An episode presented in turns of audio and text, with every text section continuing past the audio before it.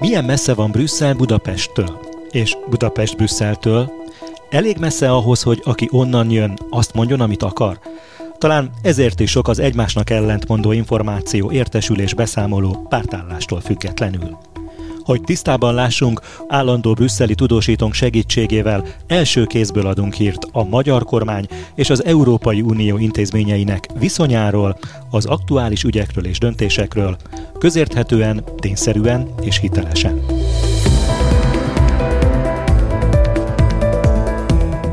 Beszélgetőtársam Gyévai Zoltán újságíró, évtizedek óta a belga fővárosban él, és az európai közösség különböző fórumairól tudósít. Én Movesz Tibor vagyok. Mai témánk a tizedik szankciós csomag, amely Oroszországot sújtja az Ukrajna ellen indított invázió miatt. Ukrajna teljes katonai leruhanásának első évfordulójára az Oroszországot sújtó tizedik szankciós csomaggal készül az Európai Unió. Mi lesz a tárgya a büntetőintézkedéseknek és a büntetőintézkedések új körének? Nagyon kevés olyan intézkedést találunk még, amivel tovább lehet szankcionálni az oroszokat. Ennek ellenére azért természetesen van, hiszen minden egyes csomagot úgy készítenek kell, hogy az előző csomagból kimaradt elemek belekerüljenek. Így mindig megfogalmazódik ugye az az igény, egyes országok részéről, hogy bekerüljön a nukleáris szektor is, ugye, ami különösen nézékeny Magyarország számára. Igen, ezt már a kilencedik csomagnál is emlegették. Így van, és a, ugye ez most is napi renden volt, de nem került be a javaslatba. Ugyanez vonatkozik például a Belgium számára fontos gyémántiparra, ugye a gyémánt, az orosz gyémánt bizniszre, de egyelőre ott tartunk igazából, hogy a legfontosabb intézkedések arra vonatkoznak, hogy beakadályozzák a szankciók kikerülésének a lehetőségét. Tehát gyakorlatilag be akarják foltozni a, a különböző lyukakat, réseket, amelyeken keresztül sikerül kijátszani a szankciókat. Ezért lesz egy nagyon ö, hangsúlyos eleme a csomagnak, ami Belarusra vonatkozik majd, hiszen az látható, hogy Belarus Oroszország elég nagy hatékonysággal használja arra, hogy kiátsza a szankciókat. Hogyan lehetséges ez? Milyen területeken tudja kiátszani a büntetőintézkedéseket Oroszország? Például mondjuk, hogyha vannak orosz exportot, Európai Unióba irány, korábban irányuló orosz exportot sújtó tilalmak, akkor ezeket elég átszimkézni a termékeket, bizonyos termékeket, amelyek ez alá esnek, és ezen keresztül tulajdonképpen, ha Belarus nem sújtják ezek a szankciók, akkor továbbra is akadálytalanul áramolhatnak az Európai Unióba. De nem csak Belarusra vonatkozik ez, de mondjuk más országokra is. Csak, ez csak egy példát mondok. Aztán, ami nagyon fontos, hogy a mostani szankciós csomag legalábbis Ursula von der Leyen, az előterjesztő bizottsági elnöknek a bejelentés alapján olyan termékekre vonatkozik, elektronikai termékekre, alkatrészekre, amiket Oroszország arra használhat, hogy fegyvereket gyárt, vagy fegyvereket helyettesít vele. Például rakétákhoz, drónokhoz használja. Azt mondja most az Európai Bizottság, hogy ezt a csomagot elfogadják, akkor gyakorlatilag zéróra csökken annak a kockázata, hogy az Oroszországba irányuló európai exportban vannak olyan elemek, amelyeket az orosz hadipar felhasználhat.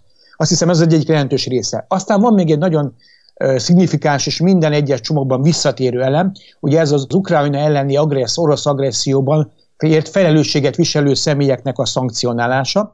Most újabb száz, körülbelül száz személy kerül a listára, hadsereg képviselői, politikusok, ugye az úgynevezett elszakított szakadárterületeknek a vezetői, és ami nagyon fontos szintén itt, hogy ugye azt tudjuk, hogy több ezer ukrán gyermeket az oroszok elraboltak Ukrajnából, és ilyen kényszer örökbefogadás céljából felajánlottak szülőknek, az ebben a folyamatban, ez ebben az akcióban résztvevőket is szankcionálni fog, fogják. És van még egy nagyon fontos elem, hogy ez is egy állandó visszatérő elem az utóbbi időben, az orosz propagandistákat is gyakorlatilag egy újabb hullám következik. Végül azt hiszem még szintén fontos megjegyezni, hogy első alkalommal orosz magánbankokat is fognak szankcionálni, illetve van orosz magánbankokat, amelyek egyébként a piacvezetőnek számítanak, így az Alfa Bank, és két másik bankot is szankciós listára fog helyezni most az Európai Unió. Azt tudjuk, hogy amikor megvitatták a tizedik szankciók körét, akkor Szijjártó Péter magyar külgazdaság és külügyminiszter nem volt jelen.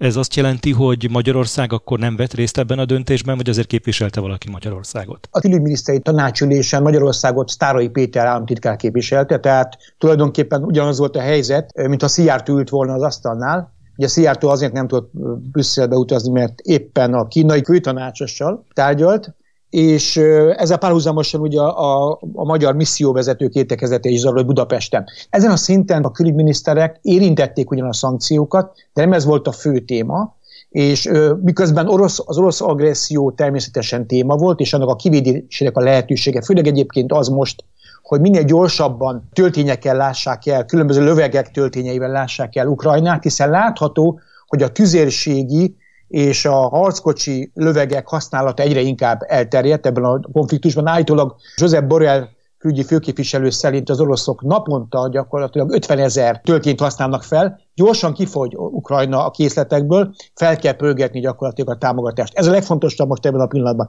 De ami a szankciókat érinti, a szankciókról úgy döntöttek, hogy ugye tárgyalnak a nagyköveti szinten, tárgyalnak alacsonyabb szinten, és ott is eldőlt az, úgynevezett írásos eljárás alá helyezik a szankciókat, ami azt fogja jelenteni, hogy akár órákon, napokon belül meg lehet a döntés, bizonyos határidőt jelölnek majd ki, ha addig egyetlen tagállam sem jelez ellenvetést, akkor gyakorlatilag a szankciók automatikusan majd hatályba lépnek, eldöntetnek és hatályba fognak lépni. Ez egy régi uniós módszer, hogy ilyen írásos eljárás alá helyezik. Mind elméletileg, mind technikailag is Magyarország részt vett a tizedik szankciós csomagról szóló vitában, illetve annak a jóváhagyásában is.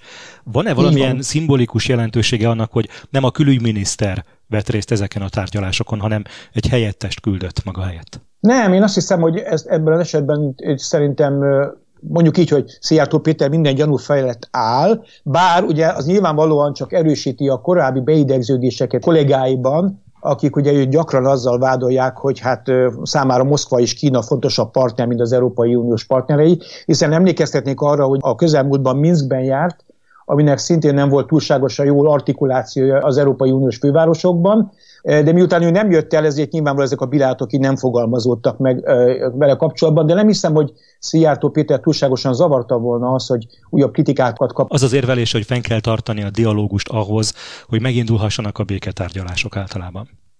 Igen, ezek azok a béketárgyalásokról ugye van szó, amelyekről az Európai Unió hát nem azt mondom, hogy hallani sem akar, de hogy egyszerűen ilyen irracionális elképzelésnek tartja a jelenlegi helyzetben, amikor Oroszország éppen hogy az agressziónak az erejét növeli, tehát Oroszország nem mutat semmi jelet arra, hogy kész lenne béketárgyalásokra, éppen ellenkezőleg kétszer akkor a haderővel támadnak a keleti és a déli fronton Ukrajnában, mint egy évvel ezelőtt, amikor a háború elkezdődött. Van-e valamilyen felmérés vagy kimutatása az eddigi szankciós csomagok eredményéről, az eddigi kilenc döntésről? Igen, azt hiszem, hogy ez egy örök vita tárgya lesz. A szankciók ugyan hogyan hatnak, milyen gyorsasággal, és egyáltalán mi volt az eredeti célkitűzés. Én itt igazából Borrell tudom idézni, ugye ő az, az Európai Unió kül- és biztonságpolitikai főképviselője, aki azt mondta, hogy ezek a szankciók úgy hatnak, mint a méreg, vagy mint az arzén, lassan, egy idő után fejtik ki a hatásukat.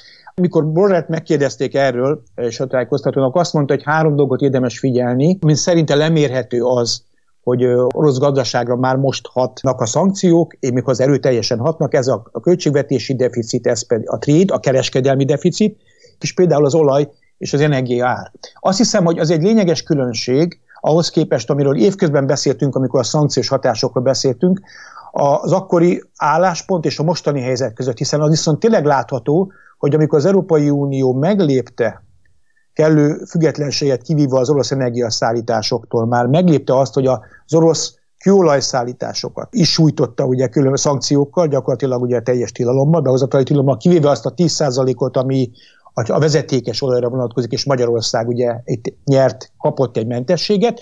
Látható, hogy itt Oroszországnak ár sapka alkalmazásával együtt a bevételei drámai mértékben csökkenhetnek. Ezt mindenki tudta egyébként korábban is. Tehát én úgy gondolom, hogy érdemes lesz figyelni a következő hónapokat, miközben azért az is igaz, hogy az orosz gazdaság meglepően rugalmasan, vártnál sokkal jobban ellen tudott állni nyugati szankcióknak, aminek az is része valószínűleg, hogy Kína és főleg India irányában képes volt átállítani az exportot és az importot. Hát az biztos, hogy a szankciók a szövetségi rendszerek és a gazdasági rendszerek újragondolását hozták el. Azt viszont azért látni kell, hogy az orosz hadigépezet egyrészt a nyugatihoz képest elavult. Azért ez látható, hogy Ukrajna még egyelőre nem is igazából használja, csak egy részét használja a felett nyugati technológiáknak, nem is a legújabbaknak, és mégis Oroszország gyakorlatilag egy padhelyzetbe került Ukrajnával. Másrészt pedig az, hogy nagyon sok orosz haditechnikában nyugati, mondjuk így nyugati elektronika működik, és például az orosz polgári repülés szinte teljesen megbénult, egyszerűen nem jutnak hozzá azokhoz az alkatrészekhez, amelyekkel működtetni tudnák ezt. És valószínűleg ezt mondják az európaiak is, hogy most bezárják ezt a kiskaput, zéro elektronika az orosz hadiparnak, hogy ennek is érezhető hatása lehet. Visszatérve a szankciókra, a szankciók lassan fejtik ki hatásukat, de valószínűleg eljutnak oda, hogy meggyengítsék az orosz hadigépezetet, annak a finanszírozását, tehát a költségvetési oldalról Oroszország képességét, hogy finanszírozza ezt, és magát konkrétan a haditechnika működtetését is.